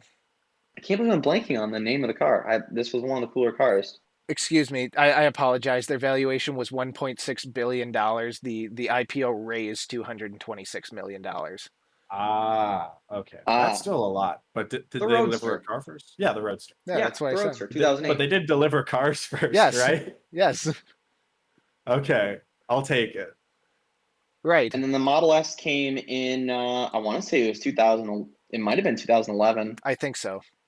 Yeah. yeah. When did the Y I mean, come along? Was the Y? Oh, the Y was, was the Y before or after the X? Or the twenty twelve, X, the the Model S. Hmm. Okay. But again, they had a car, and they had a promise for a car. Um, yep. Rivian has not has not given a single car out. They have not delivered. They have not manufactured, other than the the few concept cars, which I'm sure. Well, I mean, I guess they have to do testing on them in some way, but. I'm sure they are not fully functioning, fully functioning examples. Yeah. Right. And I mean, we'll see. But we'll it does see. seem a little wild to not have a sale in the book. Well, they might have pre-sale and all that. I don't know. Right. Yes, they, they have, they have I, a, a good amount of pre-sale. But again, they haven't delivered on it. I mean, it's yeah, like yeah, if Tesla had I, I never delivered a car delivered. and then said, yeah, we're, we're worth this much. And had no pro- and, and had very few promises, uh, promising I, I, I, deliveries. I, I think we'd all like to see some cars delivered. Yeah, yes. No, I want to see cars delivered. And, and to, the, to that point, I want to see a a true Tesla rival, a, a fully electric car company that's legitimate, that has the backing of other, you know, big companies in this, in, I guess not in the space, but in the States at least, um, yeah. that can really rival Tesla. I want it yeah. for, for one main reason, or two main reasons. Um, One, well, three, one price. Com- competition sure. drives down price. Right. Two, um, if there's another company that can make cars quicker than you, then you're probably going to be incentivized to start making your cars a little quicker. So hopefully that would cut down on Tesla's wait times that they currently are experiencing with a lot of these cars. Cybertruck was unveiled about two years ago. Um, the Semi was, I think, a year prior. Um, or earlier in that year, just I mean, nonetheless, and the Roadster sure. was supposed to come out last year, I think, uh, or this year. I will. Give I think them it would a push them of, because of the chip shortage. I, they were the chip shortages of last year. They were supposed to have this car out before that was a problem, and and not to mention fair. the other two cars, the the um, Cybertruck and then the Semi truck. My third point, um, and I, I think I've made this point before. Teslas aren't exactly, um, they're not made the greatest. They don't have the best quality control. Um, there's a lot of gaps in the panels and discrepancies between the left and right side of the car. Um, not to mention, and I, I still can't get over this, Um, the lack of some sort of gutter system to keep water from going straight, or, or snow for that matter, to go straight from the back windshield into the trunk. Why isn't that solved? Why isn't that issue resolved? That's a very simple design fix. I don't know why Tesla of all companies like can't figure it out when every other company, car company, has figured out with every one of their cars, no matter if it's new or fifty years old, they figured it out. Right. So if one company can do it better and they can they can prove right. they can make a cheaper car, they can deliver it quicker. They need to prove that they can deliver cars, but deliver it quicker and then do better with their quality control. Um, you've got an instant Tesla rival, and it again, competition only makes things better for the consumer. There you go. I will say there's companies that have a car that competes with Tesla. I don't think there's any there. It's like they have a line of electric vehicles that can even stand up. Because like I know, for example, uh, Ford's coming out with their F one fifty Lightning, and that's supposed yeah. to be like a genuinely amazing electric truck that sure will one hundred percent compete, I think, with the Cybertruck, just based off mm. the bits I've seen of it. Uh, yeah. As far as the other complaints you had, I think... Uh, Tesla doesn't attract enough like proper car people. I think uh, you're right. Because uh, I think you get more tech nerds than like uh, motorheads. I don't know what the word is. Gearheads? Yeah. Gearheads. That's the word. You That's, get more gearheads no. than... Uh, you get less gearheads than like tech people at Tesla, which honestly could explain some of like some of their oversights and all that, I think. I think Once more again, so than... That's a guess. I think more so than that, and I was thinking about this the other day, um, because I, I was just walking through the, the aisle of cars at Costco, walked past a Tesla Model three or whatever it was. I thought about it for a second. You know, I think more than the tech uh, people, I think it's actually attracting people that are just more excited about Tesla and just excited about a new technology or a new kind of electric car. And the focus is more on that, and then... can it go as far as I want it to versus, okay, what are all the features of the car, or does it meet all the standards that I have for any other car? I think people no, no. are more excited about the technology, even if they're not tech consumers. Um, they're just excited about uh, this new, you know, thing. Um, and, and there's oversight that comes with that. You're right. I think you misunderstood me. I meant for employees. I still, I still, I guess you're I don't cor- understand. You're correct about who, uh, you're talking about who buys them. I think you're correct about who buys them. But I mean, employee-wise, they need, prob- they probably need more like gearheads.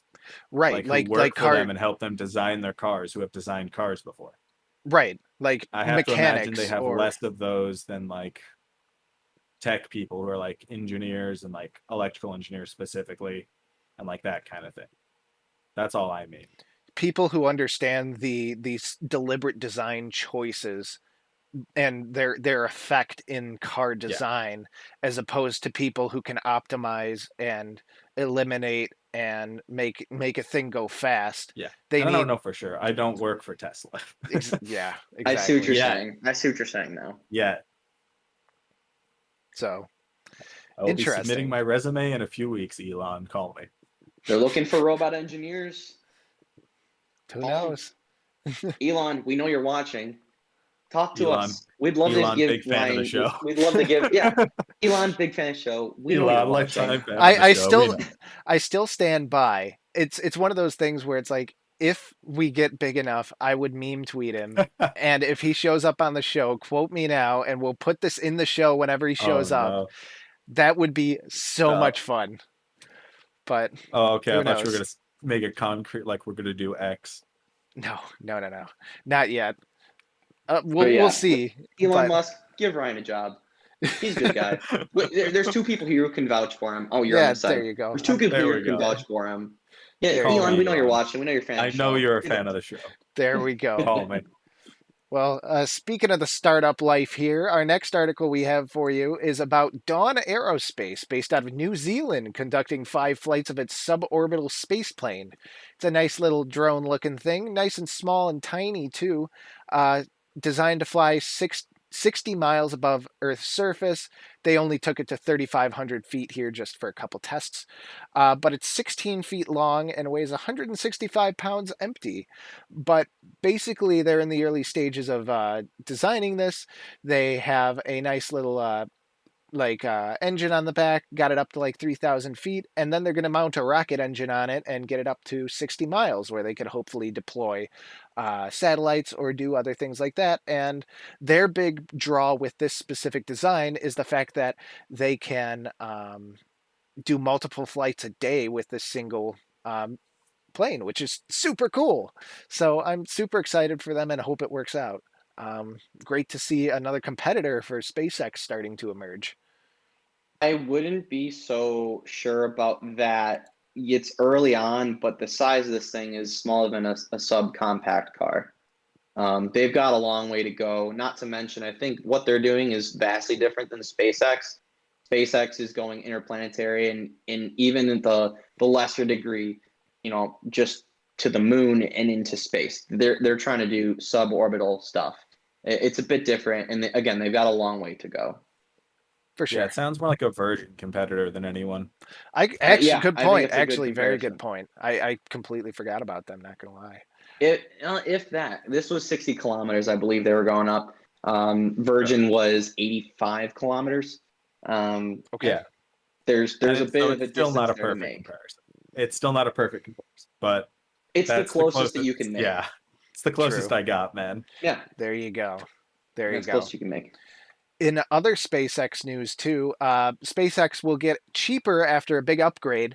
Long story short, uh, I didn't realize this, but Tesla, or excuse me, SpaceX actually takes a loss on every one of their uh, famous terminal dishes that they make. Uh, it costs thirteen hundred dollars to produce, and they charge the end user five hundred dollars, I believe, for the end user unit. But Jeez. the uh, the C E O, uh, Glenn Maxwell, I believe, is her name. Um, she, or not the C E O, the C O O, um, actually announced that they have C F O? worked. C O O. Um, where is she? There's a quote. The C O O? There. I thought it was C T O. C O O. I don't How many? Are... Who's How right? Many... Uh, Who cares? Gwyn, Gwyn Shotwell. The pres. she is the president. Dang it. Gwyn Shotwell. We're all wrong. We're all wrong. We're all wrong. We all gotta do a lap. Yeah, exactly. But anyway, um.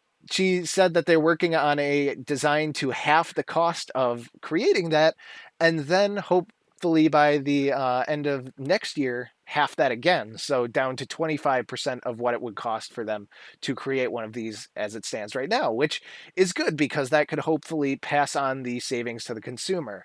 However, they do not mention hope. that. Yeah, they do not mention that they're going to lower the price. So we can hope that they're going to they pass will. that. I don't okay. see why they would lower the price if they've been taking losses for the first like few batches of them. I I agree with you, Ryan, too, because from what I had heard um, in recent months, they had been going past the speeds that they had promised. They had been making them even better and getting the coverage um, far past what they had initially yeah. um, published. And so I think if that's the case, where it's much better than it was advertised, um, even if they're they're you're seeing uh, a, a short, a smaller cost to themselves, um, I don't think it necessarily means they need to translate that into cost savings for the consumer, because they're ultimately getting a better product than they even advertised. Not to mention, like you said, they're taking you know yeah. a good loss right now. They're, they need to recoup those at some point. R O I, um, return on investment. There you not go. Not to mention, not to mention, they do want to use these. I think um, not uh, not just the the program, um, but the satellites um, launchings as part of uh, you know ability to fund self fund. Um, so I, I yeah. think it would be imperative. They would make it as good for the consumer consumer as possible, but also, you know, good for their own money-making model. Yeah. Honestly, and they have their own built-in subscription model, I imagine, with this, too, because, I mean, you got to pay right. for your internet. I imagine the satellites are some form of solar powered. one hundred bucks a month. Uh, yep. Yeah, yeah, satellites are solar-powered. Well, you kind of have to be. I don't see how else you're getting electricity up there. Y- yeah. uh, I mean, it's meant for remote areas or areas that don't um has, yeah, haven't yeah. historically gotten, you know, internet. And, and to be honest with you, the the pitch is very simple. I'm happy with that. Yeah, the pitch is very simple. It's this or it's nothing. Choose. It's not even, well, sometimes you have the option, but your option is it's this or you get ten megabytes per second down if you're lucky. If I mean, yeah. I know someone who in where they uh where they live, they get two down and that's the best. Jeez. That's it. I I was suffering at ten. I did ten for a summer in the middle of nowhere, California, and that was pain. Yeah. I can't imagine two. Yeah. yeah. Five times worse. Crazy. Like, all right, I'm going to watch this YouTube video. First, let me just cook dinner, do my laundry, and make my bed. And then when I get back, it'll be halfway loaded. Yeah. Pretty much, yeah. Well, in other news with SpaceX as well, um, there is actually a liquid oxygen shortage. Um, for those of you who don't know, liquid oxygen, or LOX as they call it, powers all of the SpaceX rockets. And basically they've said because of the pandemic um, is causing liquid oxygen to be short, like short and unavailable. Um, obviously it was funny. The, the president, this is, this is Gwyn here. Uh, she said, uh, what is it? Uh, we're going to be impacted this year with lack of liquid oxygen. We certainly are going to make sure the hospitals are going to have the oxygen they need. Yeah. But for anybody who has liquid oxygen to spare, please send me an email. Yeah, let me go check my uh, my attic and see if I've got any more liquid oxygen left. I've been using it like crazy. You, you wouldn't no, believe no, no, no, no. You say that, but like I don't know if you've ever been like high up in mountains and stuff like that. A lot of people genuinely just have liquid oxygen on them. Yeah. Because mm-hmm. I know what happened to my dad. He got altitude sickness, and that's the best way to fix it. Mm-hmm. And then I don't know if you've been to Colorado a bunch. Uh, yep. They have they have oxygen bars. Yeah, it's insane. I mean, Jeez. it's it's a whole industry, and it's I mean, based yeah. off of some very sound science. You, you yeah. gotta drink, you gotta hydrate, whatever. And if you, you don't, you run a very high chance of getting altitude sickness. That's why whenever we go on skiing trips. Um, out out west with me and my family, um, we always hydrate a good amount before, and then you can yeah. have these like altitude sickness pills that I mean, I'm you could argue that it's a placebo, whatever, but I mean, we've we've taken them reliably; it always works, sure. and uh, I I would stick to it because we've been on I'm... trips where someone's gone on with us and they didn't hydrate properly, and then they got in one run. And was sidelined the entire rest of like the five day trip we were out in Jeez. uh Breckenridge. Jeez. Yeah, I, I know that happened to my dad up somewhere in Colorado where he got altitude sickness. They gave him oxygen. He was back at it within an hour. Like he was wow. fine. Hmm. Yeah, so it does. That's a really quick turnaround. It's... Yeah, he broke his rib later on. Don't worry about that. But oh, well, like altitude sickness, though, I mean, affects you more than. I mean, it's literally like having the flu. It's like a sure. real, it, his, it's his like thing, having COVID. It's really bad and it, sure, it sure. sidelines you for a good amount of time. Yeah, his um, thing was he just couldn't breathe. Speaking of having COVID, that's another area. Like hospitals need liquid oxygen, exactly. especially uh, for, for people who have severe cases where it does end up attacking your lungs.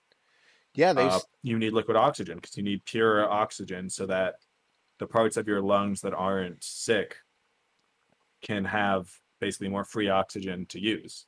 Because exactly. a lot of people forget uh, the air is mostly nitrogen. It is not mostly oxygen. Yeah, exactly. And I'm pretty science, sure that's correct. Yes, you, you're right. I don't right. know if it's m the highest percentage of any element is nitrogen. I know that. Mm-hmm. Hmm. And it's, it's, it's interesting too, because in this article, thanks to Space News, um, basically they talk about how in the Orlando Utilities Commission said that its weekly deliveries of liquid oxygen used to purify the water there was down fifty percent. And that's having effects, obviously, because SpaceX is based in Florida there. Uh, they have stuff at uh, Cape Canaveral and uh, basically... You know, you used oxygen to purify water. I don't know. Yeah, it, it's it's part of uh, the only reason I know is because my, my grandfather worked for the utility. Uh, basically, yeah. they, they inject that the oxygen in there to better purify the water, causes the impurities to, I believe, rise, and then they could filter mm. that off. Huh. So, is because... there any reason that has to be oxygen and not like nitrogen, for example? because nitrogen creates uh, toxic. Yeah, it creates heavy water. And then oh, ox yeah. does it uh, bind and make an acidic water? Yep, I believe okay, so. Okay, let me use a different thing. Uh, helium or... Same thing, I believe. I want to... Or no, helium, no, no, I don't no, no. think Helium so. doesn't react with anything. Helium's expensive. yeah. Yeah, Is helium, there... don't forget helium shortage.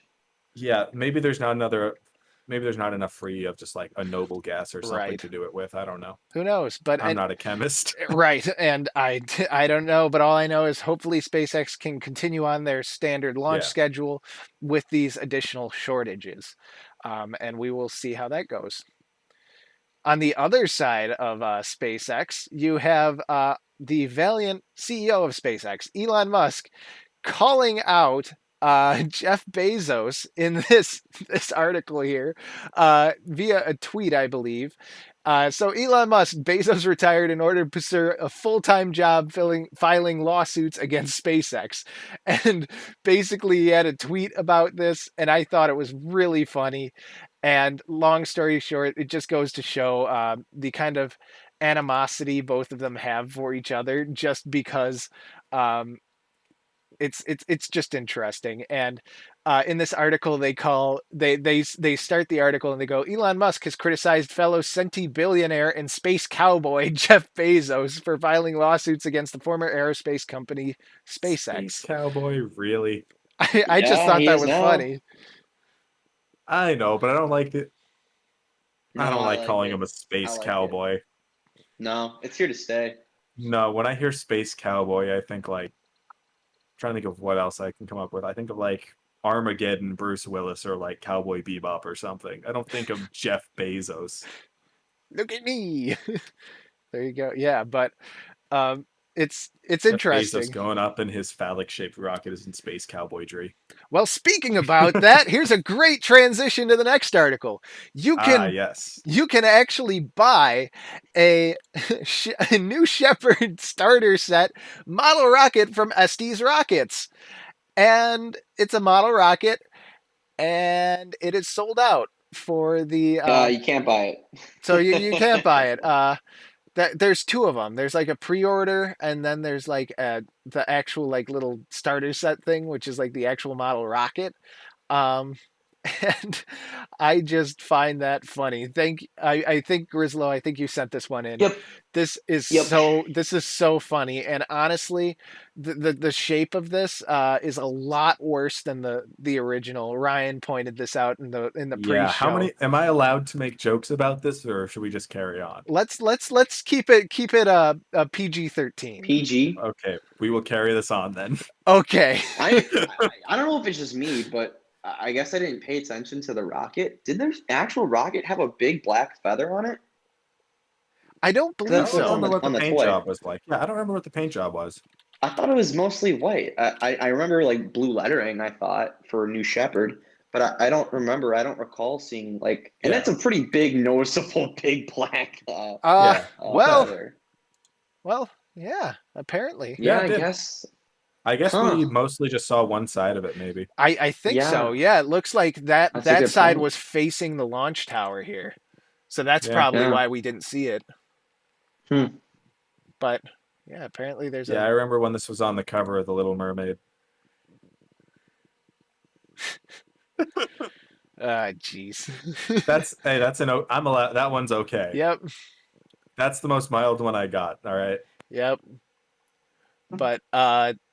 yeah, so apparently it has a feather, and you can get a little rocket uh, to do all your little phallic-shaped rocket needs, I guess. Um, yep. Alrighty. Uh, in other rocket news, another uh, rocket launcher, um, Astra, had a wobbly liftoff. Uh, basically, long story short, I'm going to look up the video here once once I transition transition back, but uh, there's a really good video by Scott Manley on this on YouTube. But basically, the rocket had an engine failure and took off moving sideways instead of going up. So let me let me find this this video real quick. And uh, uh, launch. And it was really interesting to see, and just concerning almost to to to like see what why is this launching the wrong way. So here, uh, let me go back here. So in partnership with NASA space flight on this one. So you will see it launch, and then it's just, it's going sideways. That's, that's not how a rocket's supposed to launch. But silly rocket, you're supposed to go up, not sideways. But it did recover uh, until a couple minutes into the flight, sadly. And then all of a sudden, it's not supposed to do that. Uh, so they they terminated the flight, sadly, and yep, pour um, one out. Pour one out. But they did get a lot of good data, so I guess that's all that matters here. Um, the yeah. thing I just find really interesting, and I gotta commend them for, and Scott Manley mentioned this in his video too, I commend whatever engineers made the flight control system on that thing, because how yeah. how they were able to recover, took off. right? How they were able to recover from the oh thing moving sideways and an engine failing to get the thing ver like vertical. That is that like that Dude, is yeah. Hats off to them. So, yeah, someone deserves a raise. Yes. Well, someone might deserve a raise. Someone else. Someone else deserves to be fired.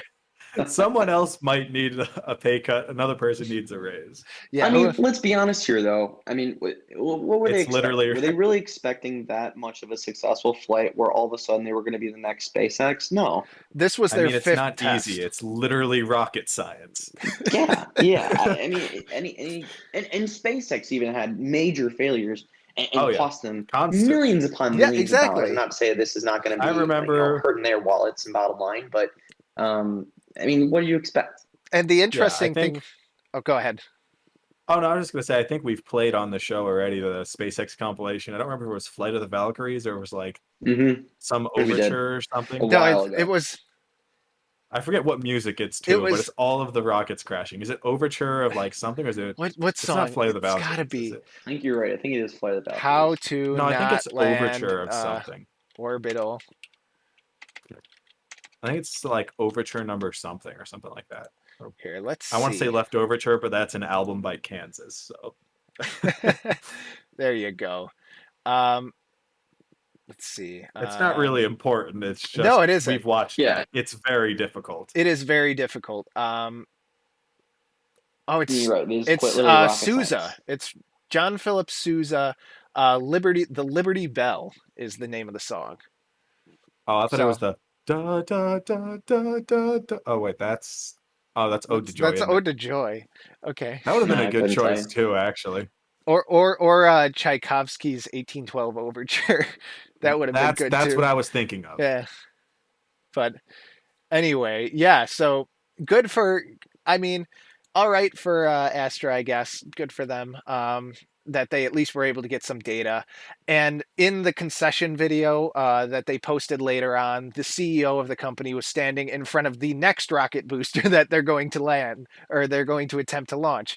So good on them. Uh, they, they expected it. That's, that's just trial and error with a space company. So uh, interesting launch, that's for sure. And uh, the reason that uh, they wanted to get it up and out as much as they can is because if it crashes there, they apparently they pay like a really big fine, because this launches in the middle of Kodiak, Alaska, and they got a lot of wildlife there. So, oh yeah, that's that's why they wanted to get it like out and then terminate the flight, so um, they didn't have to pay that hefty big boy fine.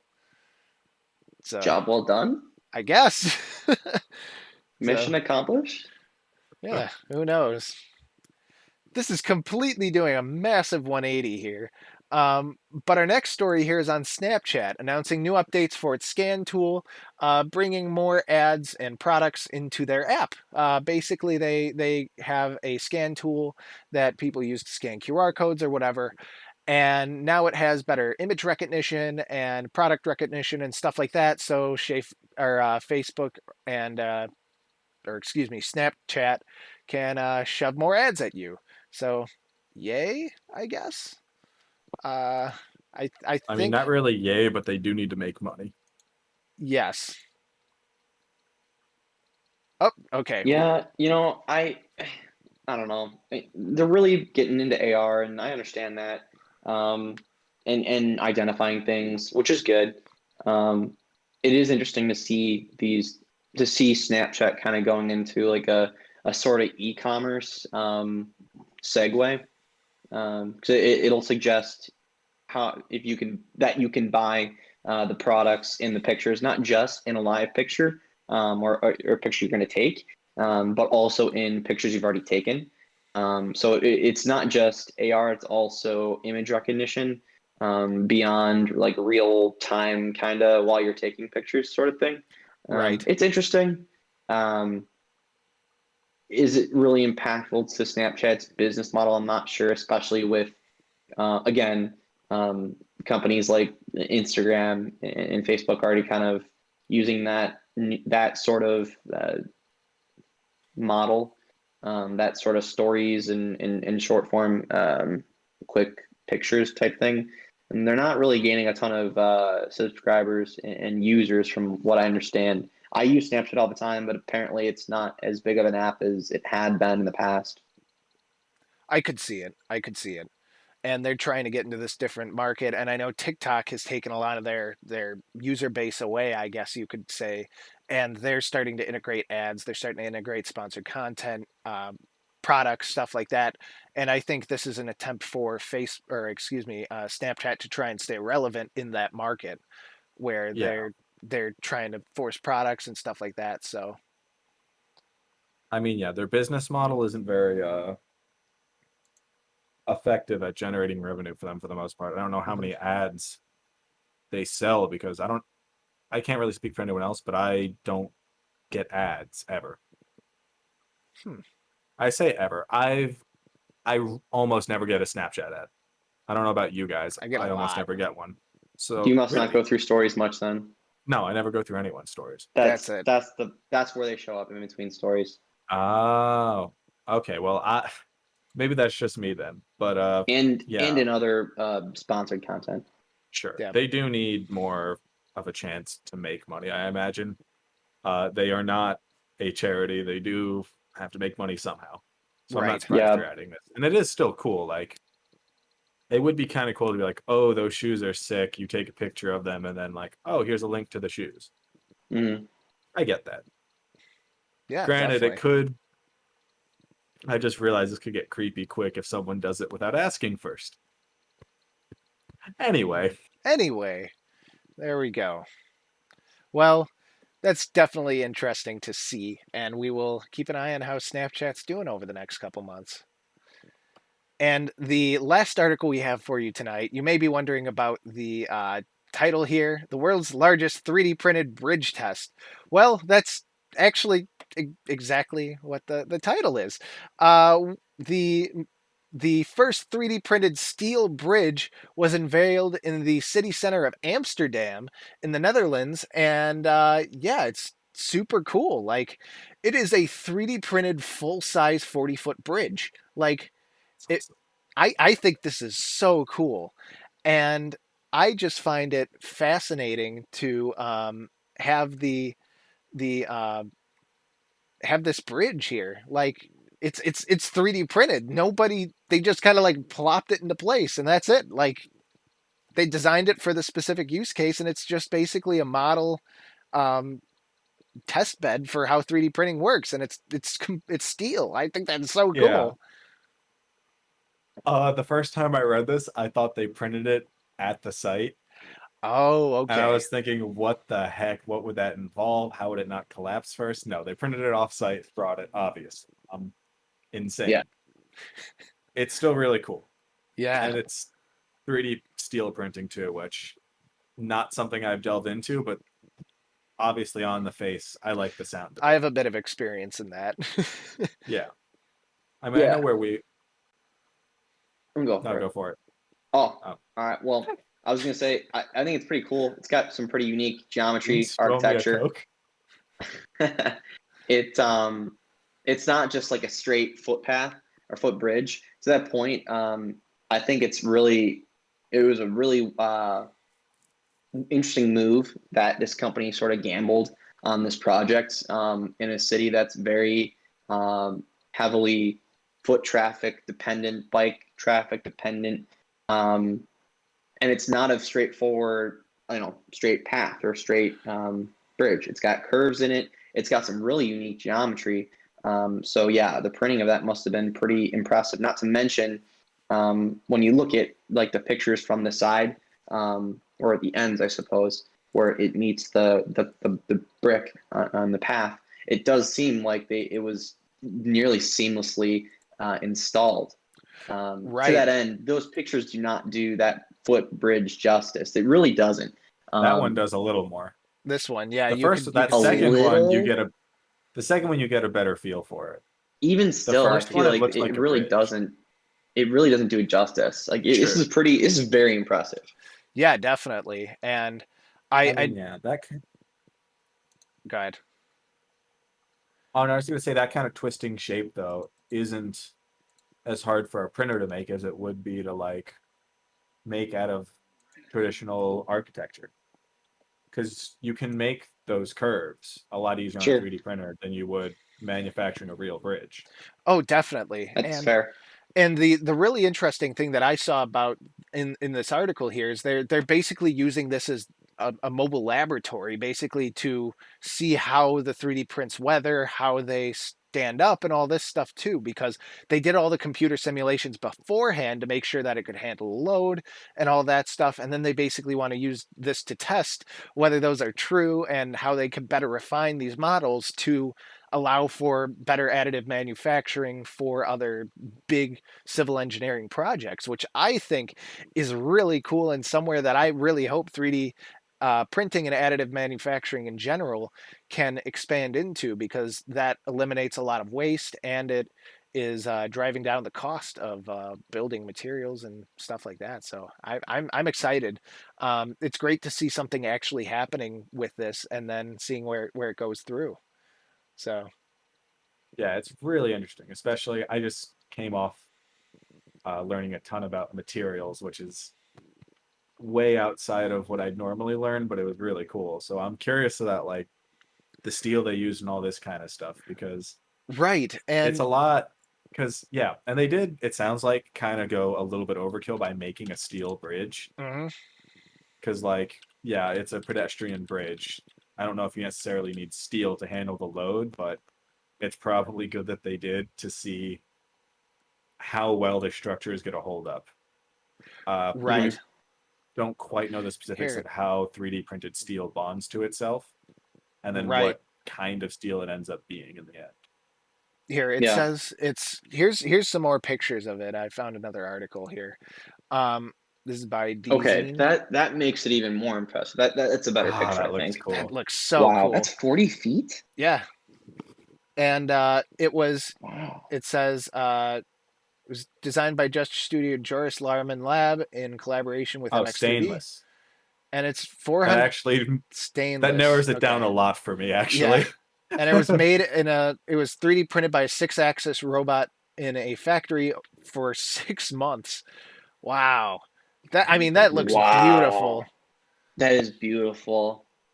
So, yeah, the initial article did not do this justice. No, not. Oh, that's so cool. You can see wow. all the layer lines and stuff like that. Like, that wow. is really cool. They're good for them. So that is impressive. Yeah, that's that's way, this this does a way better job and has uh, a lot more you know pictures. What? Austenitic stainless steel. I know what it is. There you go. That's the only stainless steel you can weld, so it sounds to me like it would work best for the three D printing. Yep, guaranteed. That's on a hunch anyway. Yep, but... That's really hey. neither here nor there. There you go. So hopefully we will see a Fun lot facts. more...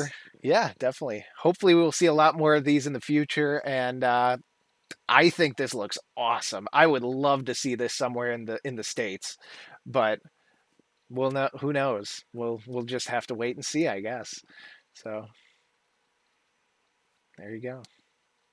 Well, that's anyway, that's all that's, she wrote. That's all she wrote. That's all we got for today. Before we well, end, though, the end of our bridge for today. There you go. The end of our bridge for today. Uh, before we go, uh, Grislow, you wanted to say a couple things, and then we could uh, end off here. Yeah, I mean, just again, follow us on social media. We're trying to build it. Um, I'll be pitching some things to these guys in the next few days, just kind of add content to our pages. So like, share, subscribe, comment, um, and and put hit, hit that bell again, like we said, um, or like I said earlier, um, we're, we're trying to do a more regular schedule. Um, but if that's not the case, that will let you know as soon as we do go live, um, so that you'll be able to, to watch us live. So do that. And uh, yeah, we appreciate all you guys. Definitely. And we, we thank you guys for tuning in. I want to, I want to thank Grislow and Ryan here for being with us today. As usual, this is always a lot of fun to do this show. And uh, when we are, as we are building up our community here, we want to get you guys involved too. So join our Discord server, uh, follow us on social media. We want you to be a part of the show as much as we want to be a part of the show. So um, we really want to get a lot of community involvement and make sure that everybody's uh, included and everybody's heard. So um, with that, thank you so much for joining us today. Uh, tune in hopefully next week uh, for another episode of Tech Talk Nation.